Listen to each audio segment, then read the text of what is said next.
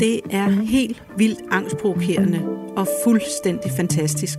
Det er noget af det mest udfordrende, man kan opleve, og samtidig nok den største ting i livet. Jeg taler selvfølgelig om det at sætte børn i verden. Mit navn er Ulle Dyrløv, jeg er specialist i klinisk børnepsykologi, og du lytter til Forældreskabet.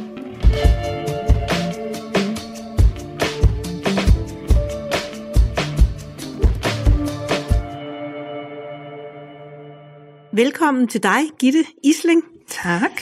Du, øh, du blev fanget lidt i sådan en øh, bordet fanger med mig her, fordi at den øh, 2. august, der skrev du en mail til mig, hvor du skrev, kære Ulla, tak for din fantastiske podcast Forældreskabet. Jeg vil foreslå en episode om hjemmebørn. Jeg tænker, det vil bringe en stor værdi at få oplyst og få afmystificeret dette område. Håber, du finder det interessant. De bedste hilsner for Gitte. Ja. Så noget skal man ikke skrive til Ulle Dyrløv, fordi så sidder man lige pludselig i hvert fald midt inde i sådan en øh, podcast her, fordi jeg tænkte, at øh, når du skriver det, så er det selvfølgelig fordi, at du selv har hjemmebørn øh, og har en interesse i det. Så hvad var mere nærliggende end at invitere dig ind? Så vi to kender faktisk ikke hinanden. Nu har vi lige mødt hinanden kort. Mm. Øh, og jeg ved, at øh, du som sagt hedder Gitte. Jeg ved ikke engang, hvor gammel du er. Jeg er 40 år. Du er 40 år, og du har sammen med Troels to børn. Du har Alfred på 6 år, og så har du Stella på 3 år. Ja. Ja. Øh, og altså det, jeg kunne tænke mig at starte med at høre dig lidt om, det var sådan, øh, det er jo ikke så lang tid siden, trods alt, at du ventede dit første barn. Nej, det er øh, hvilke, Og du var, du er 40, så du har været øh, 34? 33. 33. Jeg fødte ham på min 34 års fødselsdag. Nå, så I har simpelthen fødselsdag i samme dag? Det har vi. Ja. Øh, så du har alligevel været relativt sådan, jeg ved godt, i Storbyen, der er det gennemsnitsalderen at være 34 år. Øh, Storby og øh, og især hvis man også øh, er akademiker, så er, så er det bare sådan, der at kunne øh, der er nogen, der... af. Ja, ja, præcis. Og øh, så jeg tænker, at du nok kan huske de tanker, du gjorde dig omkring det at skulle være forældre, og hvad for nogle, og både du og Troels selvfølgelig, hvilke, hvad for nogle forældre kunne I tænke jer at være, og hvilke værdier ville I gerne give videre, og det synes jeg kunne være interessant lige at starte med at høre om. Og det her måske med hjemmebørn. Ja. Hvor hurtigt kom det ind i jeres bevidsthed? Vi havde ingen anelse om, at det var en ting. Og som, som vi har snakket om, hvis min kæreste havde sagt, at det kunne han godt tænke sig, så havde jeg foreslået ham at finde en anden og få børn med. Ja. Fordi det skulle jeg ikke bede om. Nej. Øhm, så, så det kom først, efter vi havde fået barn. Men man kan sige, at rejsen i forhold til at prioritere efterlive vores værdier startede inden. Øhm, eksempelvis, da vi aftalte at få børn, eller vi, ville, vi valgte, at vi ville have nogle børn sammen, så øh, valgte jeg at øh, skifte arbejde fordi at jeg havde et arbejdspres, hvor jeg tænkte, det skal en baby ikke vokse indeni. Øh, så på den måde påvirkede det os jo allerede, inden vi, øh, vi rent faktisk øh, fik børn. Også inden du var gravid? Inden jeg var gravid. Okay. Da, da vi valgte, at vi gerne ville have det, så, så, så besluttede jeg også, at så skulle jeg, så skulle jeg have et andet arbejdspres øh, i forhold til at skabe de bedste betingelser for en start på, øh, på livet for sådan et lille menneske. Ja. Øhm, ja, og vi snakkede også rigtig meget om værdier øh, inden, og så fik vi sådan nogle børn, som fik os til at efterleve de her værdier, så det har været en, øh, en mega fantastisk rejse. Men det var først efter, at, at vi øh, havde fået børn, havde været på barsel. Øh, vi kunne godt mærke, at det var skævt for os at skulle aflevere, men vi kendte ikke andre muligheder. Ja. Øh, simpelthen, det, det, det var slet ikke inden for, for vores rækkevidde. Vi var på en barselsrejse, da min søn var 10 måneder. Vi boede... I København, så det var svært at få institutionsplads, så, så han var egentlig skrevet op til der, men der var i hvert fald fire måneders ventetid endnu. Så vi var ude at rejse, og der mødte vi øh, en, der havde deres børn hjemme, fordi der var det en luksus at have en institution. Det var ikke noget, man havde råd til, og vi tænkte sådan, barn hjemme, det var sådan helt uden for, for vores øh, fatteevne sådan at gøre, og samtidig så virkede det helt forkert at skulle aflevere ham de der 8-9 timer øh, hver dag, hvor vi skulle have været adskilt fra hinanden. Øh, og samtidig så havde jeg på et tidspunkt skulle lave nogle, nogle forelæsninger om berøringspsykologi, og så kom jeg ind på oxytocin og tilknytning, og så kom jeg til at fordybe mig i alt det der, så, så det stemte helt, heller ikke overens med min faglige øh, viden derfra. Øhm, men vi startede op, fordi alle jeg spurgte, sagde, det går over, og det bliver bedre, og min søde, søde læge, som selv har fire børn, sagde, børn bliver meget gladere, hvis de kommer i institution. Så tænkte jeg, jeg skal ikke være den mor, der, der udlægger det for mit barn. Det gjorde han altså ikke. Mm. Han var meget tydelig på at vise, at det, det skulle han ikke bede om. Øh, så startede jeg med at søge deltid på mit arbejde. Det blev ikke imødekommet, så søgte jeg overlov. Og, og hvad var dit arbejde? Der arbejdede jeg øh, under øh, børn- og unges forvaltningen med øh, voksne mennesker med psykiatriske vanskeligheder. Okay. Så psykoedukation og rådgivning og vejledning i forhold til typisk, hvis du havde ADD eller ADHD, og men det kunne også være andre ting, ikke? Ja. Øh, autismespektrum og sådan noget. Så det var jeg sindssygt glad for, men jeg brugte jo øh, hele min uge på at hjælpe mennesker med at få en god hverdag, og så følte jeg lidt, jeg endte med at ofre øh, mit eget barn på den konto, Ja. øh, og dermed vores familie, og det kunne jeg ikke stå indenfor. Mm. Øh, så valgte jeg at sige op, og så helt tilfældigt ringer min gamle leder øh, fra underviserjobbet og spørger, om jeg lige kunne hjælpe. Så siger jeg, det kan jeg desværre ikke, øh, for jeg har lige sagt mit job op for at have mit barn hjemme. Så sagde han, kom lige forbi. Så kom jeg lige forbi. Og ham, hans kone var psykolog og arbejdede med børn, og børnene skulle have det godt, og kan du ikke bare lige komme lidt? Og så endte jeg faktisk med at starte på timebasis og ret hurtigt gå over i en, i en 30 timers fleksibel stilling øh, ved siden af. Så det blev en rigtig tryg overgang, for der var rigtig meget øh, identitet og identitetstab forbundet med at skulle, øh, skulle fravælge arbejdslivet for at kunne, øh, for, for at kunne prioritere min søns Mm. trivsel. Og I var ikke i tvivl om, at det skulle være dig, og ikke Troels, eller hvordan blev Nej, det? det, det var vi ikke i tvivl om. Øh, både fordi, at øh, der, der, der, for os har det bare været naturligt, at den primære omsorgsperson var mig. Okay. Øhm, og, og det er stadig øh, mig i et eller andet omfang. Så Troels han kan noget andet. Mm. Øhm, men, men det var ikke rigtig, øh, vi snakkede selvfølgelig om det, men, men det gav ikke rigtig, øh, rigtig mening. Nej. Okay. Så det gav sig selv for ja. os. Ja. Ja. Og så, Men øh, han har altid været super opbakkende, og det er jeg jo meget, meget heldig med. Mm. Øh, kan jeg jo desværre høre, at der er en del, som, som ikke er helt enige om det i forholdet. Hvor at, øh, at han sagde, hvis de spørger til mit råd, så sig, man skal lytte til sin kvinde, eller lytte til sin partner. Ja. Øh, fordi at, at han har været meget opbakkende og, og god til at huske mig på, når jeg synes, det er hårdt, at du gør det vigtigste lige nu. Ja. det, øh, ja. Ja, det er Så det er jeg meget taknemmelig for. Ja, men der var alligevel øh, for dig noget identitets svært, hvis ikke tab. Så, Ja. var, så var der i hvert fald noget, du... du Sådan føles det på det tidspunkt. ja. Ja. Tror du også, at det er skabt udefra? Jeg er jo i hvert fald et produkt af det samfund, jeg har vokset op i. Ja. Øh, så Bliver du mødt af noget sådan, jamen vil du opgive dit... Det gør jeg. job, jeg fik eller? at vide, at jeg havde spildt min uddannelse, og jeg svigtede, og, og sådan nogle ting. Og det er jo ret voldsomt at blive mødt af. Øhm, men nu har jeg jo ikke noget problem, når jeg bliver mødt af det. Men der var det så sårbart for mig selv, så jeg blev jo meget ramt øh, og følte, at jeg skulle forsvare det, hvis, hvis folk... Øh, altså eksempelvis møder vi jævnligt den, ej, det kunne jeg godt nok ikke bruge mit liv på. Jeg vil ikke kunne holde ud at være sammen med mine børn. Mm.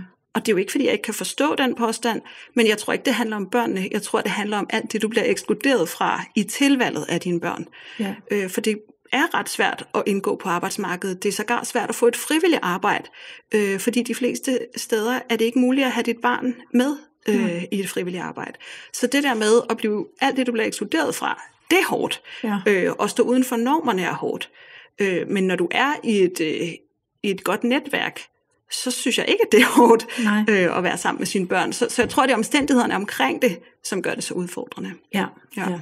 Ja, og man selvfølgelig også skal lede lidt for at finde netop nogen, der måske lever på samme måde, så man Ja. har nogen at snakke med det om og, Og, og, igen, og, det, i. og det skal jo ikke kun være nogen, der har truffet de samme valg. Det skal også være nogen, der har kemi sammen med. Og gerne både for børn og voksne, fordi man kan godt komme til at bruge rigtig meget tid sammen. Ja. Og altså et, øh, bare et eksempel på, hvordan det kan være svært at indgå i, i de forskellige tilbud, der er, så er det, vi snakkede med vores lokale bibliotek. De laver rigtig mange gode tilbud for børn, men det er kun for institutionsbørn. Ja. Øh, og nu har vi faktisk lige efter flere måneder fået svar på, helt op fra kommunen, at okay, men selvfølgelig, så må andre børn faktisk godt, godt komme, men det har taget rigtig, rigtig lang tid øh, for at få lov til at deltage i de kommunale tilbud, fordi det kun er rettet mod institutionsbørn. Ja. Og det viser jo også, hvordan vores samfund er indrettet, ikke? Jo. Øh, at det er så svært at få lov til. Ja. Er det blevet problematiseret fra kommunen? Altså, for jeg ved jo, der er sådan Nej, det er nogle... os, der har været meget insisterende på at, øh, at få en officiel tilbagemelding, om det virkelig kunne være rigtigt, at vi ikke måtte deltage. Ja. Øh, for det synes vi jo er vildt ærgerligt. ja. Ja, selvfølgelig. Altså, når der, og, det, og det er jo ikke, vi er jo ikke så mange, så vi tager alle pladser, eller, eller noget i den stil, vel? Altså, Nej. vi snakker om, at hvis der kommer 100 børn, så kommer vi måske 10 ekstra, ikke? Ja. Det, det er jo ikke... øh, Ja, det er jo ikke, fordi vi tager noget fra, Nej. fra institutionerne. Så det, det synes jeg er super fedt, at det nu er blevet en mulighed, men det har været en lang rejse. Ja. Øh, og få lov til det. Og den lokale gymnastikforening har nu også startet et formiddagshold, hvor hjemmefamilier har, øh, så det ikke behøves være klokken 4 om eftermiddagen, når far og mor har fri fra arbejde, hvis du vil gå til gymnastik. Ikke? Ja. Så det der med at få skabt og have nogle ildsjæle, som skaber de her muligheder, så du kan indgå i nogle, nogle sammenhæng, det er jo guld værd. Ja. Nu, øh, Alfred, han, hvor, hvor gammel var han der? Da, altså, han nåede aldrig at starte i nogen vuggestue? Jo, det gjorde han. Okay, ja, Øh, han startede, øh, og jeg tænkte meget på det, da du havde øh, Rikke Yde Tordrup inden der. Ja. Øh, han, han nåede at starte i vuggestue. Vi havde en, der lå lige 50 meter fra, hvor vi boede inde ved Søerne. Øh, og, øh, og han startede op. Og det skulle han ikke bede om. Nej. øhm, men, men vi prøvede det. Øh, og, og der var også øh, nogle, nogle rigtig søde øh, pædagoger der. Øh, ja, men og det, det var også en... Og grund til at tænke på det, det var blandt andet, jeg tror, det var anden eller tredje gang, vi kommer, så står der en pædagog, vi aldrig har set før, og siger, her kan vi aflevere til alle. Og jeg siger, men vi er jo slet ikke kørt ind endnu. Jamen, man skal kunne aflevere til alle. Øh, og, og hun har helt sikkert været rigtig presset, og, og det skulle Ja. ja. være lidt effektivt her. Men det var lidt voldsomt at stå der med et barn, der klamrede sig til, og en fremmed dame, der insisterer på, at jeg skal aflevere ham nu. Ja. Øhm, og, og så kom vores, øh, som var den pædagog, der var meningen, bagefter øh, næste dag, og sagde, ah, det, det må du undskylde, det var godt nok ikke meningen. Øhm, og vi havde det, der var et andet barn, der startede op samtidig med vores, som var rigtig, rigtig ked af det. Og så tænker jeg, at øh, pædagogerne i bedste mening, det var ikke, altså ingen anklager mod dem, men ikke vil gøre forældrene kede af det, så de fortæller, at det er bare gået så fint. Og det er rigtig svært, når jeg har siddet og set det der barn græde og græde. Ja. Øhm, så vi havde jo også en utryghed i, i forhold til, Om de sagde er, er, sandheden. det, er det helt... Øh, og, og som sagt, jeg tænker, de gjorde alt i bedste mening, øh, men jeg tror, at der manglede en forståelse for det her med tilknytning øh, Ja. ja. og så videre. Ikke? Jo. Øhm, Så hvor lang Ja. tid nåede han at gå, øh, gå i vuggestuen? han gik i godt fire måneder. Okay. Og det var, det var så der, det var nemlig der, jeg ikke kunne få tingene til at hænge sammen. Var det der, hvor du så også arbejdede, det der fleksible? Nej, det var, øh, der arbejdede jeg øh, med, med den her rådgivning, øh, okay. som jeg lavede. Og det var så det, jeg sagde op, og så startede jeg som adjunkt, øh, hvor jeg bare kunne komme, når jeg havde forelæsning, og så selv tilrettelægge, øh, Okay. forberede Så en udenom. form for hjemmearbejde, kan man sige, og så ud, planlagt ud, når din mand var hjemme. Vi havde heldigvis øh, bedsteforældre, som var, øh, som var super søde til at komme, når jeg havde forelæsning eller havde brug for ekstra forberedelsestid. Dejligt. Øh, og så en, en sød chef øh, og en øh, sød skemaplanlægger, Ja. som øh, var søde og sørge for, at mine lå på en måde, så måske i stedet for at fordele det ud, så fik jeg en del forelæsninger på en dag eksempelvis. Ja. Øh, så vi kunne gøre det fleksibelt på den måde og hjælpe hinanden. Okay. Ja. Og jeg snakkede med min leder her for nylig, bare lige for i forhold til, hvis det nu kom ind på det, og han sagde, at han ville gøre det igen. At det har været en god oplevelse for ham. Så det synes jeg også er vigtigt at, at fortælle derude. For jeg ville ikke selv have tur ringet og sagt, jeg har et hjemmebarn, vil du også ansætte mig? Men fordi det var ham, der ringede til mig, så opstod der alligevel den mulighed. Ikke? Ja, Så, øh, så Ja. nogle gange kan det være mere fleksibelt, end man tror. ja. Og det er da en rigtig vigtig, vigtig ting at sige. Og, kunne, og det var ikke øh, for meget for dig. Altså, det er jo sådan set dit første barn. Ja. Øh, det var ikke for meget... Nu kommer der lige en kæmpe jet her. Det var ikke for meget for dig at have, arbejde, og så også sådan skulle have ham hjemme. Altså, jeg har altid øh, kørt i et højt tempo, så det er lidt sjovt. Jeg sad lige og kiggede tilbage på nogle noter, jeg skrev der, da jeg, øh, da jeg var startet der, og samtidig havde mit barn hjemme fuldtid.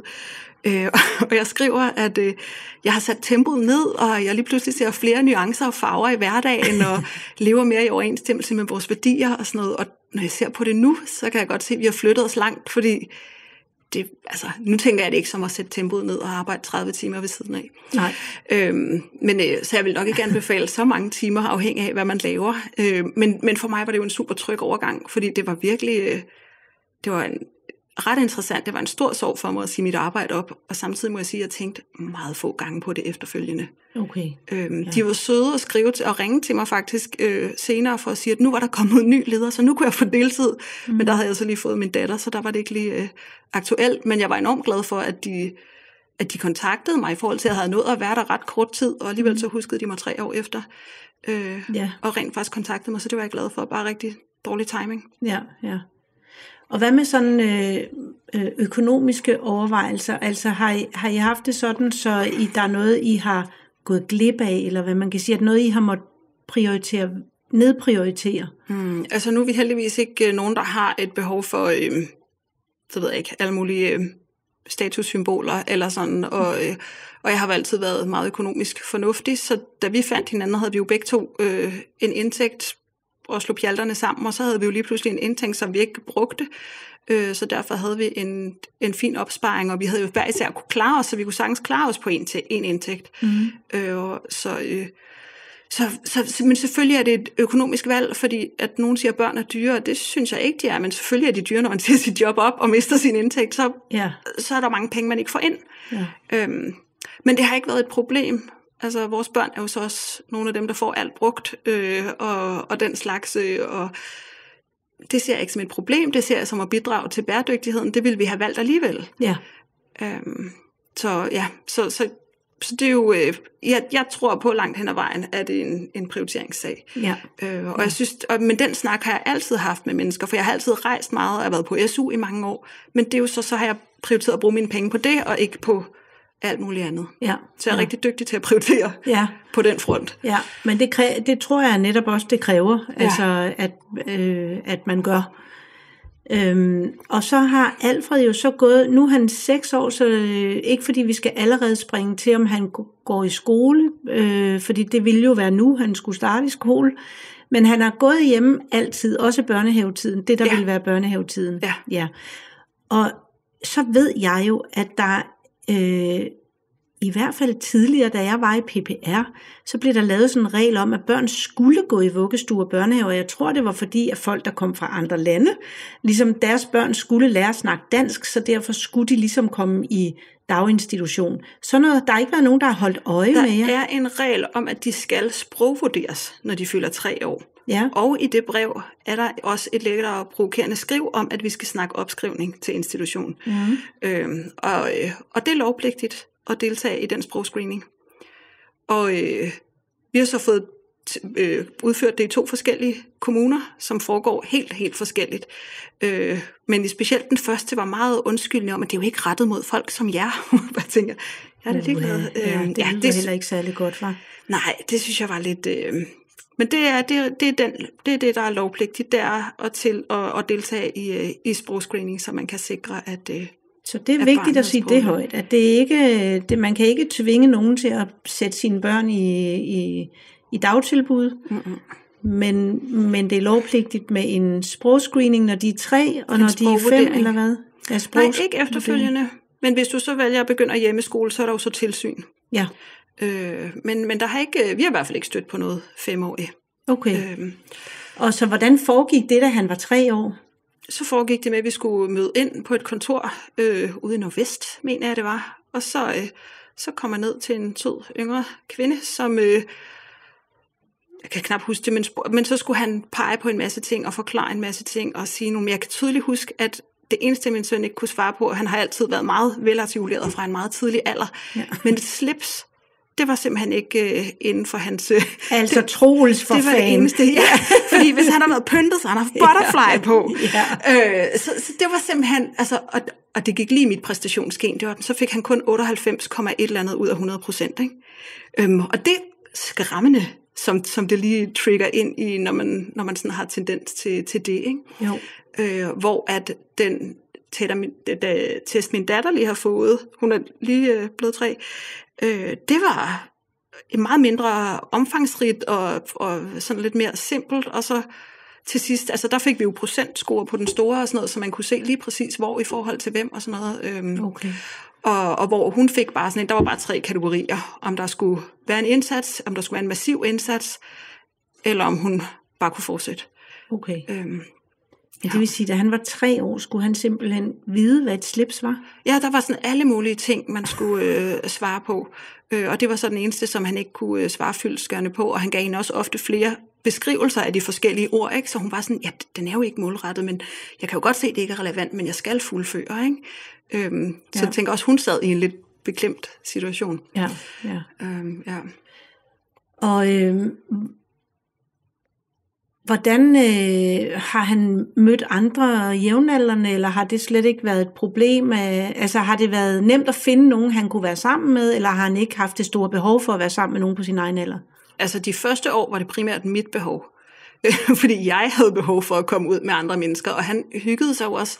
Øh, men jeg øh, har et, et, øh, et meget øh, socialt væsen, øh, mm. så, så jeg vil meget, meget, holde meget, meget kort tid, hvis vi ikke kommer ud. Og jeg bliver vildt fascineret, når jeg ser dem der. Jeg tror bare, bager og leger hele dagen, eller, eller hvad jeg forestiller mig, de gør. Mm. Øh, men, men jeg havde et behov. Øh, så, og jeg er ikke øh, på sociale medier, men det var min kæreste så, så han skrev faktisk lige der, hvor vi at sige op ud, sådan, er der nogen? Og så fik jeg lov at komme og besøge nogen, der passede deres børn hjemme, så jeg lige sådan kunne se, det findes. Ja. Jeg, altså, jeg troede jo, jeg var den eneste i verden, der skulle til at gøre det her. Ja. Så det var virkelig angstprovokerende. Øhm, og så var vi heldige, der bare var kemi. Og så fuldtes vi faktisk ad med sådan en gruppe der, indtil han så ramte børnehavealderen. Og så skal man lige til at starte forfra der og finde nye netværk og mm. alt sådan noget, ikke? og finde ud af, hvor store netværk fungerer for en. Hvad er det, man gerne vil bruge tiden på? Øh, så er der selvfølgelig også de geografiske ting i forhold til at få det til at gå op. Men, men øh, ja, i starten var det mit behov, og efterhånden blev det jo også øh, min, min søns behov. Og det har også været sjovt at se, hvordan de har udviklet sig. Øh, min søn var meget øh, forsigtig og observerende til at starte på, og en af dem, han udviklede et mega godt forhold til, er sådan en, der kravler på øverste hylde hele tiden og fuld gang i den og sådan noget. Og alligevel udviklede de sig til at bare have det super godt sammen. Ja. For det var vi lidt spændt på, når de blev større, hvordan det ville udfolde sig. Ikke? Ja. Øhm, så, så ja, det har, øh, ja vi, vi har prioriteret meget højt det sociale med ja. andre. Og spørg, har han nogensinde spurgt, øh, nu tror jeg, jeg skal vide, at han startede skole? Nej, det er han ikke. Nej, så han skal hjemmeskoles? Ja. ja. Spørger han til noget som helst omkring det? Overhovedet ikke. Han har aldrig spurgt. Øh... Altså han ved godt, jeg hørte ham lege med nogle andre den anden dag, hvor han sagde, skal vi så sige, at du går i skole, eller går du i hjemmeskole? Ja. øh, så, så det er bare en faktor, og jeg hører rigtig mange, der siger, at deres børn efterspørger det, men det er ikke uh, tilfældet her. Og faktisk blev jeg også overrasket. Vi blev jo som så mange andre også fanget på corona og smittede hinanden på skift. Ja. Øh, så vi havde to uger hjemme, tror jeg, og jeg tænkte, hold op, den bliver hård. Han hyggede sig så godt. Ja. Altså jeg var virkelig, og, og jeg endte jo også med til sidst at slutte fred med, at vi ikke skulle ud, for der var ikke så meget at gøre. Nej. Øh, men det tog længere tid for mig øh, at omstille sig, end det gjorde. For, for, for dem, de havde det bare, ja, de var meget afklaret. Ja. Øhm, så vi rejste tre måneder her i vinters, hvor den første måned var det også meget begrænset, hvad vi så af andre, og de havde også bare en fest, det var jeg meget overrasket over. Altså der, der er mit behov større mm. end deres, men vi ser folk hver uge, og det elsker de også. Øh, han er meget, meget begejstret for Lego, og kan fordybe sig enormt meget i det. Men hvis jeg siger, at vi skal ud og lege, så er der ikke noget, der kan få ham hurtigt ud, og i skoene er ud af døren. Nej. Så han har ligesom begge, begge parametre, ikke? Jo, ja. Så. Og, og øh, synes du, det er... Altså, jeg hører jo mange forældre herinde, der siger til mig, at de synes, det er rigtig hårdt at have børn. Øh, hvad, hvad synes du? Jeg synes også, det er hårdt. Mm. Jeg synes også, det er mega fantastisk. Og, altså, jeg hørte nogen på et tidspunkt sige, at øh, iværksætteri, det var selvudvikling på speed. Det synes jeg i den grad også børn er. Ja. Øh, altså jeg tror også, var det Borgby, der sagde noget mere, børn kræver jo det fuldstændig uretfærdige af sine forældre, og det gør de jo. Ja. Og også, ja, Deborah McNamara der skriver også i sin bog, øh, sådan hun skriver, at der er ikke noget som et umodent barn, der kan teste, hvor moden en voksen er. Nej. øh, og det synes jeg bare er så fedt et billede, fordi Ja. det er virkelig rigtigt. Ja. Øhm, Og Men- prøv at fortælle lidt mere om det, hvor- hvordan du bliver, inden vi kommer til også alt det fede ved det, men Ja. hvad, hvor, hvor, hvor kan, måske kan de teste dig lige meget, de to der, øh, i din modenhed, Ja. øh, men, men hvor er det, du kan synes, det er hårdt? Øh, det mest, hvis, hvis, øh, hvis vi ikke kommer ud af huset og lave noget. Altså det har jeg brug for. Ja. Øh, at, altså, så det er rigtig hårdt, hvis, hvis der ikke øh, sker noget. Og ellers så min refleks ryger mest på, hvis der vil opstå en faresituation, så bliver jeg sådan helt primal. Ikke? Og det er, jo, det er jo typisk den lille, det vil gå ud over. Han er enormt men nogle gange kan han lige fejle på det, ikke? hvis han får for meget fart på den store, eller mm. et eller andet. Ja. Øhm, men ellers... Ja, det... Øh, ja. Får du lavet ting, som, altså får du læst, eller hvis det er det, du kan lide at lave, mm. eller får du strikket, eller får du, ja, jeg, jeg kan ikke lige komme på noget, lavet keramik, eller altså, altså, det, du det nu tænker laver. er en helt afgørende ting for at trives i hjemmelivet. Det der med, at du sørger for at lave noget, der er meningsfyldt for dig selv. Ja. Og der skal vi have mange flere aktiviteter, tænker jeg, som man kan lave med børn, fordi det er jo afgørende for det. Og jeg tænker også, at det er at være et forbillede for dit barn, og, øh, og vise dem, at det her kan vi også bruge tid på. Og hvis jeg er optaget af noget, synes de for det meste også, det er spændende. Altså, så hvis min energi er rettet mod noget, så kan de også godt finde ud af at rette deres energi, enten mod det samme eller noget andet. Ja. Men hvor hvis jeg bare sidder og kigger på dem, så bliver jeg også opslugt.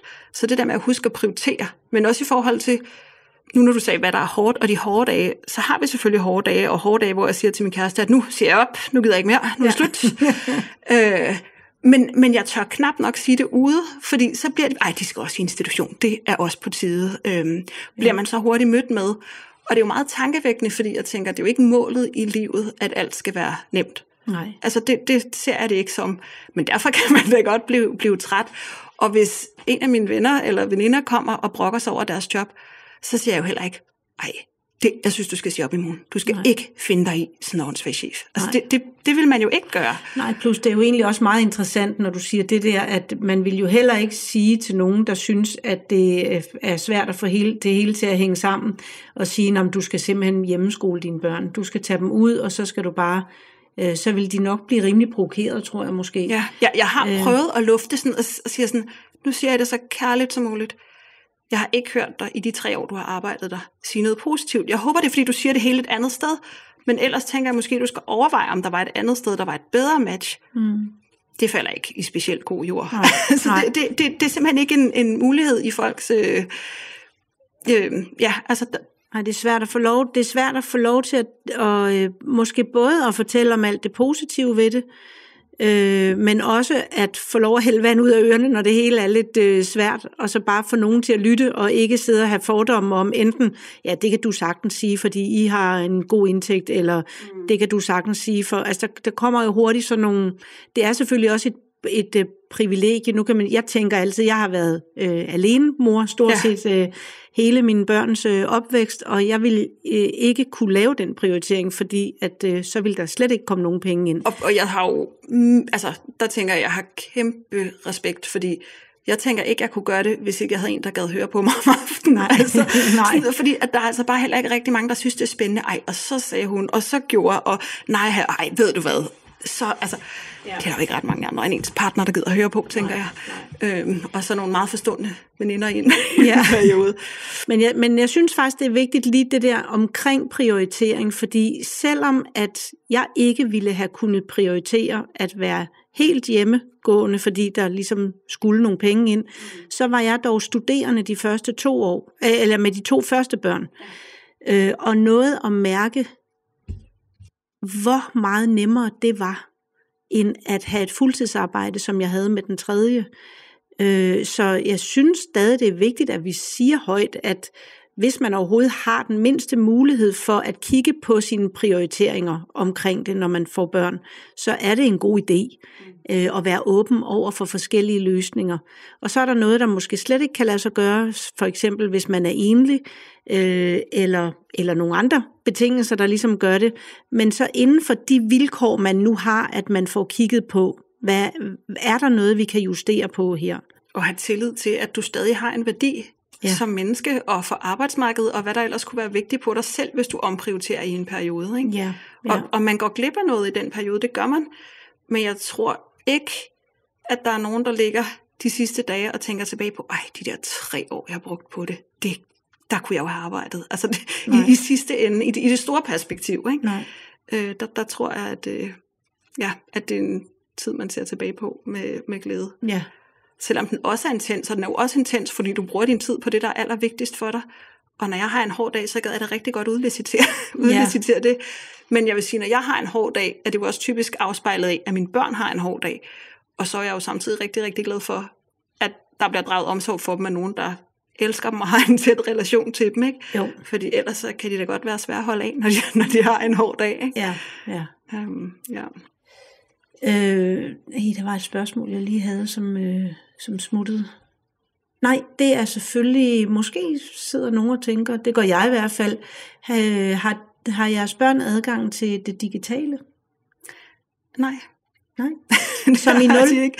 Øh, jo, de, de får, øh, hvad hedder det, jeg er meget øh, MC omkring tandhygiejne. Øh, så, så derfor så må man se to minutter, som tandbørstning tager, fordi så, så, og, og det er så for at have ligestilling, at det får begge to lov til. Den store, har ikke, eller den store børster på badeværelset, så han får sine to minutter efterfølgende, men den lille hun får det imens, så at jeg kan stå stille og få ro til at børste. Og det gør faktisk også, at de aldrig spørger, for de ved, at de får to minutter morgen og to minutter aften. Ja, og det er to minutter med hvad? Hvad vil de så egentlig gerne der? Øh, jamen, min datter vil gerne se noget naturprogram, typisk. Øh, gerne med heste, Ja, hvis man kan finde det. Øh, og min søn, han vil gerne se Lucky Luke. okay. Og vi har, øh, vi har sådan et øh, hjemme hos os, der virker Paw Patrol faktisk ikke, eller, eller mange andre af de der meget hurtige, fordi det vurderede vi, det fungerede ikke. For, vi, vi vurderede, at det, det fungerede ikke for ham. Han reagerede ligesom kraftigt på det. Øhm, og vi har, vi har for eksempel heller aldrig set en helt øh, tegn, hvad hedder sådan, hvad hedder det, film, tegnfilm. Mm-hmm. Øhm, og det kunne jeg egentlig godt tænke mig at få den oplevelse sammen, men jeg har en, øh, en søn, der er meget klar på sine grænser, og når vi har forsøgt, så er vi aldrig noget mere end fem minutter ind, hvor han sagt, det der vil jeg simpelthen ikke se. Øh, det, Okay. de, de er ret voldsomme, hvis man faktisk kigger på det. Øh, og jeg havde så sent som, som i morges, så ville min datter gerne se sådan noget med sådan bamse fra DR Trumle på tur, eller hvad det hed. Men så gør den frække ting, det vil hun heller ikke se. Nej, Det, når de gør uordentlige ting, det, øh, altså, så, så der er de meget tydelige på at, at Det vælge fra. ikke. Ja, ja. så. Hvad så, når de er hjemme? Nu tager vi lige øh, øh, Alfred. Alfred. Fordi han er den ældste. Han er nok den, der er mest hjemme hos folk også. Ikke? Hjemme og lege hos nogen. Mm. Øh, er han hjemme og lege hos nogen, der går i skole for eksempel, og som har gået i børnehave?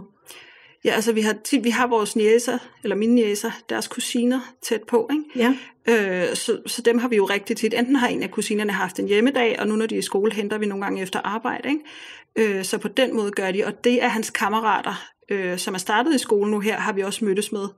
Øh, men, men vi er ved at genopbygge på ny, ikke? I forhold til mange af dem, vi så, er jo netop lige skolestartet, øh, og skal finde ud af, hvor meget overskud de har. Og det er ikke så meget overskud, når man har været vant til at, øh, at have et andet tempo, og så lige pludselig køre, øh, køre skole. Ikke? Det er ret øh, intensivt, det skift for dem. Ja.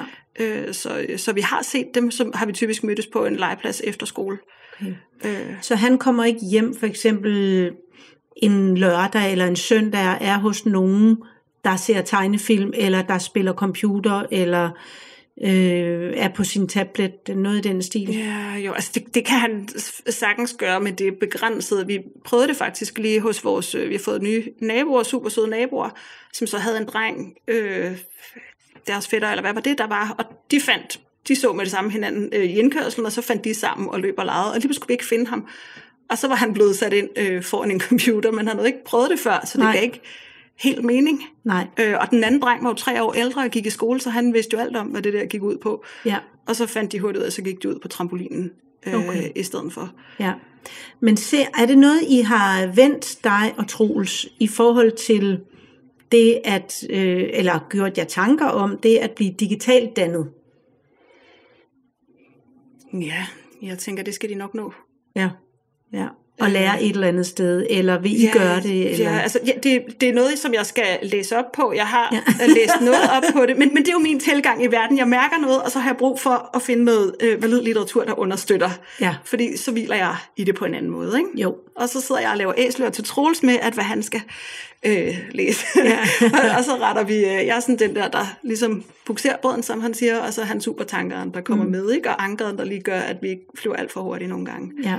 Øh, så, så vi prøver at holde det simpelt og tage tingene, når det bliver en ting. Ikke? Altså, Jo. men de har aldrig efterspurgt at komme til at spille eller, øhm, eller den slags. Men jeg kan jo godt se, når vi er nede på biblioteket, så bliver de helt grebet af, når de store sidder øh, og spiller og sådan noget. Ikke? Og, Ja, det er jo det, de kan jo næsten ikke undgå at støde på det, også når de, når de skal hjem til kammerater øh, og være, og så er der netop en anden på besøg, som så, de, det kan næsten ikke undgås, at de jo kommer til at støde på det på et Nej. eller andet tidspunkt. Så på den måde er det jo, ja, det kan, det, men det Jamen, tager det jo det tempo, jamen, I så tager præcis, det. det tager vi hen ad vejen. Øh, for der er jo også nogen, som så skal de have fri adgang for at kunne lære det og sådan noget, men det er jeg egentlig ikke så bekymret på. Altså, teknologien er så, øh, så intuitiv i dag, så det skal de nok nå at, at komme ind på. Ja. Jeg tænker, at de kan bruge deres energi på vigtigere ting øh, ja. lige nu. Ja, Øh, øh, og, og jeg synes, øh, Neufeld skriver så fint om det i hans bog, øh, om, om hele det digitale, og, og hvad det gør i forhold til ens egen skabelsesproces, at man får alt derfra. Øh, og det læner jeg mig egentlig rigtig meget op i. At, Ja. øh, ja, og hvad at det deres skabelsesproces er vigtigere, ikke frem for at få det ind ja. derfra. ja. Øh, og så har vi undtagelser, som da han fik en kæmpe flænge i panden og skulle lime sig på skadestuen til en om aftenen, så virkede Paw Patrol for eksempel. Ja. så, så bliver det mere, og det taler han stadig om dengang, da det virkede over på det der sygehus i Jylland. Ja, fordi det ikke virker derhjemme. Ja, det virker ikke derhjemme. Ja. Ja, det er meget sjovt. Det gjorde jeg faktisk også. Det der. der var det jo dengang med sådan en antennestik til fjernsynet, øh, og hvor, hvor man kunne finde kanalerne, og det der Cartoon Network, det havde jeg simpelthen øh, fjernet Ja. så, fra kanalen, og så virkede det jo bare heller ikke. Nej. Øh, så på den måde var det, det, er jo en, det er lidt den samme tilgang, jeg har haft der. Ja. Og det er jo der, hvor jeg tænker, det er meget sundt at møde begge dele, fordi mm. i og med, at det er jo primært er hjemmebørn, vi har set, fordi de er hjemme, når vi Ja. er hjemme, men vi møder jo også dem, der ikke er, som, som lever på en helt anden måde. Og der kan jeg da godt mærke, at så ved han ikke altid, hvad det er, hvis de, hvis de altså, laver en eller anden leg, der er bygget op over et computerspil. Nej. Men så er vi jo ikke helt op på beatet der, vel? Men Nej, så kan vi noget andet. Ja, ja. Hvad har du egentlig selv, hvad for en skolegang har du selv haft? Jeg har gået på almindelig folkeskole. Ja. Ja. Og hvad, kan du Og huske, hvad du synes om det? Det var... Det var ikke... øh, Det var ikke... Altså nu har jeg selv... øh, Du sidder ikke med armene i Nej, vejret. det gør jeg. det gør jeg kan jeg afsløre til dem, der ikke kan se dig? Øh, Ja, nej, det, var- det var ikke, jeg havde ikke, øh, det var noget, man gjorde. Ja. Det, det var ikke der, øh, min primetime var. Nej. Øh, og, der, og jeg kan jo også se, nu underviste jeg i sin tid, da jeg havde sabbatår på begge de skoler, der lå i den by, jeg kommer fra. Øh, og der vil jeg da sige, at jeg kunne godt se, at der var en helt anden øh, omsorg for eleverne på, på den lille skole frem for den store skole, mm. som jeg havde gået på. Og det, det tror jeg måske var den, det, der allerede skinnede igennem dengang, øh, da, da jeg gik der. Ja. Jeg har ikke, det, det var noget, man gjorde. Mm. Og jeg gjorde det, og jeg gjorde det fint. Og jeg tror heller ikke, jeg, jeg klarede mig fint fagligt, og jeg tog mig af de, dem, de udsatte, fik jeg at vide, og sådan noget. Ikke? Så, så jeg har jo ikke gjort mig bemærket på den ene eller på den anden måde. Øh, Nej, så det er heller ikke sådan, at du husker det som forfærdeligt at gå i, for, i folkeskole. det, altså, det, jeg tror også, jeg synes ikke, det var, øh, det var øh, fantastisk, men jeg tror, jeg, jeg kan mærke, at jeg er nervøs for, at det bliver årsagen til, at mit barn nu ikke går i skole. Øh, Nå, koblet jamen, der er sammen jeg ikke på det, vej hen. Nej, fordi, fordi det, er, det, det er nogle helt andre refleksioner, ja. jeg har i det. Nej, men der er jeg, på den måde er jeg Øh. ikke til at, at sådan nogle direkte øh, årsagssammenhæng. Ja, nej, jeg var bare det- nysgerrig ja. på, hvad, hvordan du egentlig... Men, men jeg tror bare, mit, mit primære fællesskab var uden for skolen. At dem, jeg så lige havde super god øh, og ønskede at bruge det meste af min tid med, gik på den anden skole. Mm. Øh, og var dem, jeg brugte min fritid sammen med. Det var dem, jeg boede i nærheden af. Det var dem, jeg havde fælles fritidsinteresser med. Så derfor så var det jo det, der gav mest mening for mig. ja. Ja. Øh, og bruge det på den måde. Så gik jeg også på efterskole, og jeg var i 10. også. Og 10. det husker jeg faktisk som et sindssygt godt år. Mm. Øh, men det handlede jo om, at vi var en lille bitte klasse. Så, så der var en helt anden social interaktion. ja. Øhm, Og så kom du så også på, øh, på efterskole. jeg, tog, jeg var på efterskole i 9. Fordi Nå. at jeg har været meget effektivitetsbaseret, så jeg tænkte, jeg skal jo ikke også bruge et år på 10. Så er jeg lige effektiv og tage på efterskole i 9. Ja. Men så havde jeg jo stadig ikke besluttet, om jeg skulle, skulle på handelsskole efter gymnasiet. Så tog jeg alligevel 10. Ja. Ja. Bare på en privatskole. Så, ja. så jeg har jo faktisk prøvet tre forskellige slags skole. ja. Ja. Øhm, jeg sidder slet ikke bare lige så du ved det og leder efter huller eller efter et eller andet og Det var heller sige, ikke- øh, det, det er bare sådan det er bare øh, altid interessant sådan når jeg lige skulle have dig placeret hvordan Ja. kan vide hvordan du egentlig havde det i skolen og sådan jeg havde det jo selv øh, helt forfærdeligt Ja. øhm, men ja, men det, jeg var heller ikke øh, begejstret for det. nej har, har, I, øh, har I talt om, tager I det som det kommer, eller har I besluttet på forhånd, at jeres børn skal slet ikke i skole på noget tidspunkt? Øh, er- er det noget, I ligesom ser hen ad vejen, tager hen et år ad gangen, eller er det noget, I også på et tidspunkt vil inddrage børnene i, eller hvilke tanker har I gjort jer omkring det? Jeg husker mig selv på, at man gerne må ændre mening. Mm. For ellers så kan jeg godt komme til at sætte en kurs og blive, blive meget målorienteret. Og det er ikke et mål for mig, at mine børn aldrig skal i skole. Det er et mål for mig, at min plads, mine børn har plads til at lave at være børn. Ja. Øh, og kunne lære og fordybe sig. Og, øh, og de er totalt vidensbegærlige. Og det vil jeg gerne værne om, at de kan blive ved med at være. Og, og få lov at, at lære og fordybe sig og alt sådan noget. Og, og nu har jeg lige lært læringsmålene for 0. og dem er vi jo forbi, øh, så, så, så jeg tænker, fordi ja. jeg lige sådan, det, det er altid for overgangene, eller overgangene er altid sårbare for mig, ligesom da vi ramte, da vi tog ham hjem første gang, var det også sådan helt sårbart for hvad nu, og nu er vi lige ramt overgangen til skole, så jeg kan også mærke, at jeg er et rigtig sårbart sted der i forhold til, ja. at det er altså bare nemmere at rette ind, for nu bliver vi virkelig nogen, der skiller os ud, ikke? Jo. Øhm, så, så jeg prøver at huske mig selv på, at man må altid ændre mening, og vi skal gøre det så længe det giver mening øh, for os alle sammen. Ja.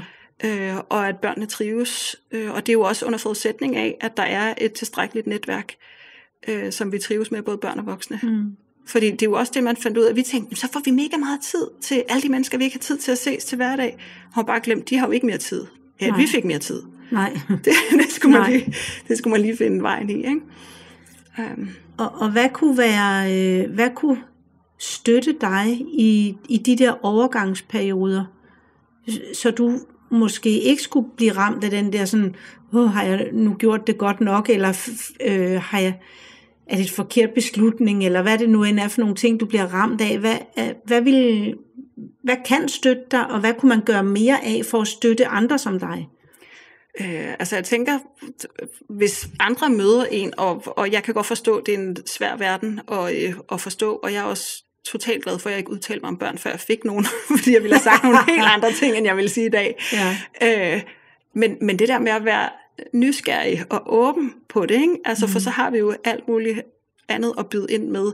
Og jeg tænker også, at jeg prøver at huske mig selv på, at jeg træffer beslutninger i klart vejr, så jeg skal ikke ændre nogle øh, drastiske beslutninger, når jeg kan mærke, at jeg er et usikkert sted, så skal mm. jeg lige vente på, at der falder ro på, og gøre, hvad der kræver, om det så er, at jeg skal tage ud og klatre, eller jeg skal danse, eller jeg skal sidde og meditere.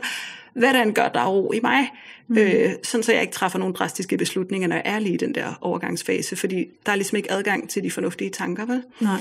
Og så har jeg jo øh, min partner og far til børnene og det hele, som er øh, mine supertanker, som, som, ja som er rolig og holder kursen. Ikke? Mm. Øh, så hvis lige siger, skal vi kunne, og så nej, jeg har du, og sådan noget, og siger ja, vi har en plan, den er fin, det fungerer, de har det ja. godt. Ja. Øh, og det er, jo, øh, det er jo mega fedt, at vi kan øh, støtte hinanden der. Ja, ja. Når man lige bliver, og, og jeg havde også, og jeg gentager for ham jævnligt, det er en sårbar overgang lige nu, jeg havde sagt, det ville komme, og det er der nu. Øhm, ja. Og er det også den der følelse af at være bange for, at det er en forkert beslutning, eller at du ikke kan gøre det lige så godt, som mm. hvis han gik i skole, eller bare så jeg forstår Jamen, det, der. det er det hele, tror jeg. Ja. Øh, altså det der med, at du, du er bare lige skridtet ekstra uden for normen nu. Nu er du ikke hjemmepasset, ja. nu er du hjemme skoler. Jeg har faktisk også fundet ud af, at hvis jeg sagde, at hjemmepasset, så blev der så meget, okay, nå, så sagde jeg, at vi havde familieoverlov. Det synes folk er mega fedt det er en virkelig god idé. Det ja. vil de gerne høre. Det synes de er super godt. ja. øh, så det kan anbefales, hvis det er, at man lige øh, er i en periode, hvor man prøver det af, så siger man, har en familie og lov, fordi det er fedt. Ja. Det er altså ikke så fedt at sige, at man hjemmepasser. Det er i hvert fald den, det, vi er blevet mødt med. Ikke? Så det, det kan jo være, så behøver man ikke at takle så meget det andet.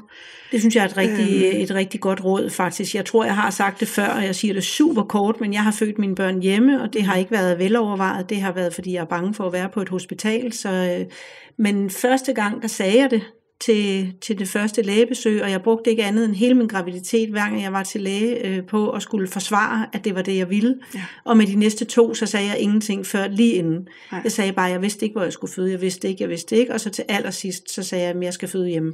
Ja. Fordi så slap jeg for den der diskussion omkring det. Ellers, og, så, og derfor, det synes jeg er et meget godt råd, at hvis man lige har brug for at, at selv at falde til ro i det, før man skal stå og møde blikke, der, der siger... Øh, altså blikkene og spørgsmålene er jo i virkeligheden, er du klar over, hvad du laver, eller det er jo både noget, der går på din identitet som arbejdende menneske, mm. men, men jo også måske med børnene, og de har da brug for noget socialt, og de har, er du ikke bange for, at du ikke kan give dem alle de her ting. Hvis man lige har brug for selv at falde til ro i det og sige, jamen vi holder, sagde du familieoverlov? Ja. Ja, familieoverlov. Og det synes folk er fedt. Ja. Og i forhold til hjemmefødsler er der jo også sket meget, for da jeg fødte min første, var også planlagt hjemmefødsel, så siger de bare, vi har ikke nogen jordmor til dig. Nå. Det kan desværre ikke lade sig gøre. Hvor jeg bare tænkte, hvad? Hvor da vi fik nummer to, så sagde jeg også, da jeg ringede ind, øh, at øh, sådan og sådan, øh, der var så også langt imellem, så hun var sådan, jeg kan se, du er ret hurtig, øh, bare kom ind. Så siger man, jeg skal jo føde hjemme. det ved jeg ikke, hvordan man gør, siger hun så. Men der var jeg jo også blevet mere erfaren, så så sagde han, det finder du så lige ud af. Og så gik der et kvarter, ikke? så ringede der en jordmor og sagde, jeg sidder i en taxa, jeg er hos dig om 20 minutter. Ikke? Ja. Det var bare en helt anden, for der var systemet også blevet gearet til, at det er blevet en ting igen, at man bringer sine børn til verden derhjemme. Ikke? Ja. Ja. Husk tak og lov for det. Ja. Ja. Men de har så meget magt, de der fagpersoner, i de der sårbare øjeblikke, ikke? Jo. ved overgangen, og når man lige kommer ind i forældreskabet. Mm. Det er jo fuldstændig overvældende. Ja. Og der har de virkelig, virkelig meget magt. Og det er mm. ikke hverdag for os andre. Så vær, pas på, hvad I siger. Pas på os, fordi vi er så sårbare. Ja, ja, Øh, præcis. så. Men nogle gange er det måske også ud fra et helt sådan, øh, altså et manglende perspektiv, som i virkeligheden ikke, altså det kunne også bare være, ligesom du ikke selv nogensinde havde hørt om hjemmepasning eller hjemmeskoling, og ikke tænkt over det, Mm. sådan kan der jo også gå fagpersoner rundt jo, Ja, og, og simpelthen ikke vide, at det er en mulighed, eller hjemmefødsler for den sags skyld, eller ja. der er jo også, det er jo også mange, der tror, det er meget farligt, og alle sådan nogle ting. Øhm, men, men det, som jeg ikke helt tror, jeg fik svar på, det var, tror du, I kommer til at inddrage Alfred? Altså, hvor, hvor, hvor, ikke lige nu. nej, Altså, der tænker jeg, der er han alt for lille. ja, Og det er faktisk vores største øh, udfordring i forældreskabet, kan man sige, fordi at vi har en søn, som har et meget voksent sprog, og er meget øh, velartikuleret, også Ja. i hans, og han bruger nogle ordvalg, hvor jeg tænker, hvor får du dem fra? Øh, er, du, er, du en, øh, er du sådan en affekteret herre øh, ja. fra ældre dage? Øh, så man kan godt komme til, eller vi kan godt komme til at tale til ham, som om han er ældre, end han er. ja, Og det er han jo ikke. nej, Øh, Så det husker jeg virkelig mig selv på, for jeg kan mærke med det samme, hvis, hvis jeg kan mærke, der kommer en ubalance i ham, altså er det fordi, jeg lige skal huske, han er kun 6 år. Ja. Han er kun lige blevet 6 år. Øh, så, øh, så det er mig, der har kasketten. Ikke? ja, så det kan godt være, at han sådan kognitivt, eller den måde, han tænker på, er øh, ni år, lad os bare sige det, men følelsesmæssigt øh, er han jo stadigvæk bare seks. Ja, Ja, så det tænker jeg egentlig ikke, han skal forholde sig til nej. øh, på nuværende tidspunkt. Mm. Så, men men det, kunne, det kan også være, at, det, at jeg bare tænker nogle problemer, der aldrig nogensinde vil opstå, men, men kan du prøve at forestille dig, at han kommer om et halvt år og siger, "M- mor eller far, jeg vil altså i skole nu. Mm. Jamen, det er der rigtig mange, der, der møder, altså som siger, vi har sådan en øh, hal, øh, sådan en springhal, hvor vi får lov at øh, komme ned og tumle øh, en gang om ugen, et par timer alle sammen, og det er super fedt. Og der snakkede jeg med en, der også lige var startet på hjemmeskole, og hendes søn var netop, jamen de andre går i skole, så det vil jeg også. Mm. Øh, så jeg tror, hun var i det der med sådan, jeg prøver at forklare ham, hvad det er, men det er lidt svært og, og sådan, ikke? Øhm, så ja. Og måske er det bare at sige, altså hvis, hvis jeg må komme med en lille anbefaling, mm. At, øh, at ligesom nogen beslutter, at deres børn skal gå i skole, øh, når børnene så siger, at de vil ikke i skole, så bliver de ved med at sige, at det, det skal du. Så kunne man jo også sagtens den anden vej rundt sige, jamen det har vi besluttet, du ikke skal. Ja. Øh, og så have måske indbyrdes som forældre have besluttet sig for, i mit hoved, der er det sådan 11 år, der begynder man at kunne overskue ret mange flere ting. Mm. Øh, Jeg er også øh, ekspert for Rådet for Sikker Trafik, og nogle gange skal man komme med anbefalinger, hvornår må børn cykle i trafikken alene. Ja. Og der anbefaler vi 11 år, sådan som tommelfingerregel, fordi der begynder de at kunne øh, nogle ting øh, sådan her i frontallapperne og sætte sig ind i, hvordan andre tænker. Sådan så de ikke bare kører over for grønt, men faktisk også lige tjekker, at dem, der skal holde for rødt, nu også holder for rødt. Mm. Bare sådan en ting, at begynder at kunne medtænke andre. Sådan, de kan komme mere ud af sig selv også, og lidt se sig selv udefra. Øh, men at man har, har ligesom har truffet en beslutning, at indtil da, der er det sådan, det er, at vi har besluttet det, vi mener er bedst for dig. Ja. Og det er, at du ikke skal i skole. Altså bare lige for at sige, at øh, det er jo også en, øh, hvis nu der sidder nogen, der Ja, har hjemmeskole børn, ligesom at der er ikke noget galt i, at man, at man siger det, fordi det er forældre, der har ansvaret, det er forældre, der i sidste ende bestemmer over deres børn, og det kan man godt have tendens til at glemme, mm. især når de går i skole, og man får at vide, nu skal de det, og nu skal de det, og de skal gøre sådan, og jeres barn skal udredes, eller der skal, jeres barn skal have medicin, eller hvad nu end det måtte være. Mm. At der er det bare vigtigt at sige, det er forældre, der for det første kender deres børn bedst, og det er forældre, der i sidste ende bestemmer. Efterhånden er der desværre kommet nogle ting ind, man ikke selv bestemmer, men øh, lad os kæmpe for, at det stadigvæk er dog forældre, der skal have lov til at bestemme over deres børn. Og det er jo ret unikt, at vi bestemmer, om vores børn kommer i skole i Danmark. For det er Ja. der jo faktisk ikke ret mange. Vi har ret mange, der flytter til fra Sverige og Holland og alle mulige steder i Tyskland, fordi der må man ikke selv bestemme, om ens børn går i skole. Men det er en super god pointe, og det er jo den, vi bruger langt hen ad vejen i mange af de øh, ting, vi beslutter, fordi at han skal ikke bruge sine ressourcer på at overveje det, når det er noget, vi i grund og, altså bund og grund bestemmer. Øh, men det har også været en rejse for os at øve os på det, fordi da vi fandt ud af, at det vi havde med i bagagen, var ikke rigtig den måde, vi var forældre på, så har det da også været en rejse at finde hen til at være, øh, som Neufeldt ville sige, alfa i relationen. Ikke? Hvordan mm. gør vi os tydelige? Hvordan sikrer vi den her stærke relation, som er forudsætningen for det hele?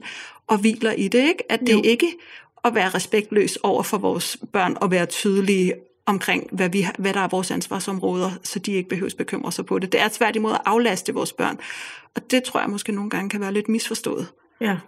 Øhm, eller i hvert fald, der er ikke helt er forstående for, hvordan det fungerer i en umoden hjerne. Øh, Ja. Han siger også så fint, at de skal kunne rest in your love. Ikke? Altså, og, og det er jo både i kærlighed, men også bare i trygheden. Både på, min, min datter sagde det faktisk så fint den anden dag. Jeg tænker, at Troels har været frustreret over et eller andet, eller skulle tage stilling til. Far, siger hun så, bare rolig. Mor har styr på alt. Ja. Og det, så tænker jeg sådan, okay, det kan ikke være helt galt, når hun er i den overbevisning. Og virkede det på Troels? Øh, jamen, han, han blev i hvert fald, altså man kan ikke lade være med at trække på smilebåndet, vel? Men Nej. bare rolig, mor har styr på alt. Ja. Så, og, og det var også fedt, at hun gik ind og tog den. Hun henviste ham bare til, der er nogen, der har styr på det, ikke? Ja, Øhm, præcis. det, øh, det var altså lige et gyldent øjeblik. Ja. Og det er faktisk også en af mine kæpheste, fordi min nabo sagde også for fint dengang, at uh, jeg var jo bange for at gå glip af noget på arbejdsmarkedet, når jeg valgte sådan. Ikke? Øh, og det ene og det andet, og hun var bare sådan, et, du har så mange år til det, men kvalitetstid med dine børn forudsætter også kvantitet i et eller andet omfang. Mm. Altså, for du kan ikke bare sådan på kommando gå ind og få kvalitetstid med dem. Og det er også lidt det, jeg har erfaret, at ens nærvær er ligesom forudsætningen for de magiske øjeblikke, ikke? for Ja. at de overhovedet kan opstå. For hvis du ikke er nærværende, så kan der jo ske hvad som helst, uden du registrerer det. Ja. Øh, Ja. Her til sidst kunne jeg tænke mig at høre, om øh, måske nogensinde er måske for stort et spørgsmål, men har du dårlig samvittighed over for dine børn? hmm, ikke så meget mere. Nej. Øh, altså, men, men det tror jeg, jeg havde. I, i, altså, jeg er også en form for mester i at få dårlig samvittighed. Okay. Øh, Det vil jeg ikke sige tillykke med. nej, nej, nej. Øh, men, men, men eftersom jeg øh, hviler mere og mere i det, og har fået mere og mere viden omkring det, øh, så, så hviler jeg i, at de har faktisk et, et rigtig godt liv. Men for eksempel, hvis du har et input til det, det vil jeg vildt gerne høre. Øh, jeg kan huske som barn, så sagde jeg, jeg keder mig, hvis der ikke skete noget. Og så fik jeg at vide, at intelligente børn keder sig aldrig. Mm. Nu har jeg fået et barn, der siger, jeg keder mig. Ja. Og det går lige i mit system. Ja. Så der tror jeg faktisk, det er den største sandsynlighed for at trigge mig, og jeg gør alt, hvad jeg kan for at øh, holde ro i mig selv lige Ja. der. Fordi jeg tænker, jeg ved jo også, at de skal have ro og tid til at kede sig, og identitetsdannelse og processere og alt muligt andet. Ja. Men den, hvis- hvis der er noget, der kan trigge mig, øh, så er det den. Ja. Øh, for, Hvor du så føler, at så skal du ind og underholde. hvor jeg sådan eller- tænker, nej, hvis han, hvis han nu var i børnehave med 20 andre børn, eller hvor mange der går i en, så havde han ikke kedet sig. Ja. På trods af, at han kan stå midt i en forlystelsespark, eller på legepladsen med sine venner. Altså det, det, er, ikke, det er ikke fordi, han bare sidder låst inde i kælderen derhjemme, når han siger det. Det er, altså, det er på alle mulige ja. tidspunkter. Ikke? Ja, og det vil jeg jo sige, det møder jeg jo, øh, i hvert fald kan jeg sige, at jeg møder rigtig mange forældre, der siger det samme som dig, hvor børnene går både i børnehave og i skole, øh, og hvor de måske oven i købet jo så øh, ofte bliver øh, tilbudt en tablet eller øh, at se en film. Øh, mit input, eller det jeg, så bare for at sige, så det handler ikke om, at han øh, går hjemme i hvert fald, Mm-mm. eller bliver hjemmeskolet. Øh, det er måske bare, at han har lidt, nu siger du også lidt indikeret, at han er sådan ret meget fremme øh, kognitivt. Nogle gange kan de børn have lidt svært ved at bruge deres fantasi, mm. øh, så, så tager det lidt længere tid, og, og jeg er en af dem, der siger, at børn, øh, de skal ikke lære at kede sig, men naturligt, de skal, de skal, de skal lære at underholde og beskæftige sig selv også. Mm. Øh, og så kan man måske hjælpe dem med at finde noget, der kan optage dem. Min yngste søn var sådan en. De to ældste børn, jeg havde, de kunne godt beskæftige sig selv. Han kunne ikke. Mm. Øh, og så gik han til sidst rundt og sagde, jeg savner noget at brænde for, jeg savner noget at brænde for. Og, og så var det jo noget med at prøve, og så prøvede han fodbold en enkelt gang. Det var helt galt simpelthen. Jeg tror, hun købet han nærmest brækket armen første gang, han var til fodbold. Øh, og vi prøvede forskellige ting, prøvede at tegne, prøvede, prøvede ligesom at hjælpe ham med at finde noget, han kunne brænde for. Ja. Og så en dag, han var fem, så stod han op på et eller andet og dansede hvor jeg pludselig sådan, øh, nej, han lavede noget optræden for sin øh, søster, og så, så siger jeg til ham, nu tror jeg da måske, vi har fundet noget, du brænder for. Ja. Og det blev så dansen. Fedt. Og så begyndte han at gå til dans, og blev, indtil han så blev professionel danser, og så har han så helt ændret spor. Ja. Øh, det er en anden lille ting, man kunne tage op en eller anden gang i sådan en podcast, hvor man kan snakke om, at øh, når deres hobby bliver til deres levevej, øh, at så forsvinder det sjove i det, og det har jeg oplevet med min, alle mine tre børn, vil jeg sige. Ja. Men det hjalp ham til at finde ud af, hvordan han kunne ikke slå tiden ihjel, men hvordan han kunne øh, beskæftige sig selv, sætte musik på, lave koreografier og danse og klæde sig ud. Og det, altså, men det tog langt, det tog flere år ja. for ham at finde, hvor, hvor har jeg en ild? For det, det har været sådan for mig det vigtigste i mit forældreskab, det har været, I, I skal brænde for noget. Mm. Alle mennesker skal brænde for noget, det har vi brug for. Ja. Hvad det så end er, så må vi blive ved og ved og lede, så går vi på opdagelse sammen. Så det er jo ikke sådan, at jeg skal ind og underholde ham, det gider jeg sgu ikke. Jeg har også altid været helt vildt dårlig til at lege. Så det, det, det må I skulle selv finde ud af, det der med at lege, men jeg vil gerne gå sammen med jer ved siden af jer, Øh, og hvis I skal have mig til at beskæftige jer, så skal I med ud i køkkenet, fordi jeg kan lide at bage, jeg kan lide at lave mad, jeg kan lide, og så må I hjælpe til der, eller gå ud og gøre rent ud på badeværelset, gøre et eller andet, men jeg, jeg kan ikke finde ud af at lege. Men jeg vil gerne gå på opdagelse sammen med dig, og vi skal finde ud af, hvor er der en ild til dig. Mm. Sådan noget i den stil. Ja. Så det var det input, meget langt input, jeg havde til dig her. så, så finde deres ild, og, og det er jo også det der med at finde ud af, Øh, nu, nu har jeg en datter, der er besat af heste, mm. og det er jo lige til højre benet for mig, for det var jeg også selv fra den alder. Ja. Så det er jo så nemt, og man kan gå til det ude i byen, når man kommer ud, og man alt muligt, hvor jeg har en søn, der er besat af Lego. Ja. Altså, og det er jo bare en helt anden, fordi at jeg har en forståelse af, og igen, der er min, hans, øh, hans far og min partner, og jeg er også meget forskellige, fordi alle mine aktiviteter, det var også en udfordring ved at få børn, var ude af huset så lige pludselig, hvad fanden laver man, når man er derhjemme med et lille barn, der mm. ikke kan komme med til dans, der ikke kan komme med til ridning. Altså, ja. en kæmpe udfordring. Ja. Hvor min kæreste har, har, har spillet fodbold og løbet, og ellers har hans hobby at været derhjemme. Mm. Så det er nogle helt forskellige måder at være i verden på, og finde ud af, hvad det univers kan, fordi det ikke siger mig noget. Ikke? Så det er jo. svært for mig at gå ind i det sammen med ham, men ja. jeg kan se, hvad det gør for ham. Ja. Og det er jo mega fedt. Ja. Øh, og netop alle de fantasiting, der kan dukke op, og alt sådan noget. Ikke? Jo. Og så vil jeg sige, at jeg næsten øh, håber, at Lego nogle gange lytter med, fordi at der er mange af de er højt begavede. Nu siger jeg ikke, at din søn er højt begavet, men de er meget, meget interesseret i Lego og meget dygtige til det. Så, øh, så måske, øh, måske kunne han hjælpes til noget der. Altså øh, ikke, at han skal ansætte sit Lego. Det er ikke det, jeg er ude i i en alder af seks år.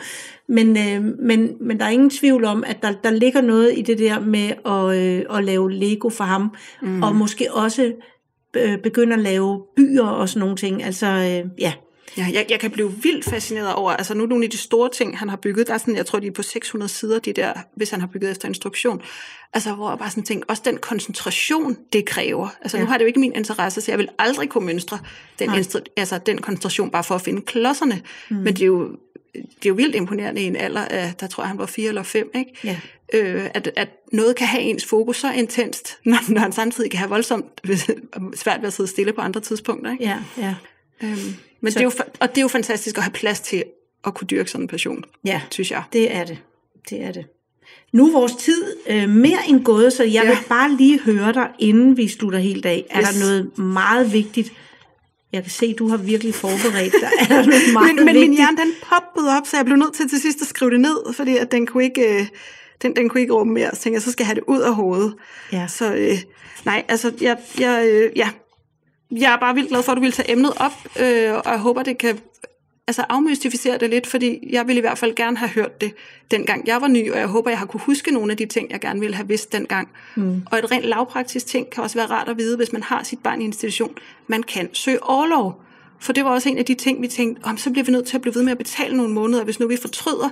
Og så fandt vi ud at man kan faktisk søge overlov, så man behøver ikke både sige sit arbejde op, og samtidig betale til institutionen for at være sikret en plads. Nej. Det, det synes vi i hvert fald var, var sådan en lille ting, der var rar, at man ikke, øh, at, at det var en mulighed. Ikke? Jo, jo. Øhm, ja, og øh, give det en chance, hvis I Ja. har mod på det. Ja, jamen jeg vil sige tusind tak, fordi du skrev til mig, og øh, tak fordi du så også var frisk på at komme ind og øh, folde det ud, set fra dit perspektiv. Og så øh, vil jeg bare ønske dig held og lykke og tillykke med beslutningen om hjemmeskoling også. Mange tak. Imens jeg har dig, vil jeg gerne henvise til en lille guide, jeg har lavet. Den er til forældre, der gerne vil være sikre på, at de spotter tegn på mistrivsel, eller måske går rundt med en lille mavefornemmelse med, åh, jeg tror, der er et eller andet i vejen. Så vil guiden være med til at give dig en afklaring på det. Du kan hente den på spotmistrivsel.dk, og den koster kun din e-mail. Jeg er selv ret stolt over den. Men uanset hvad, så vil jeg bare sige tak, fordi du lyttede med.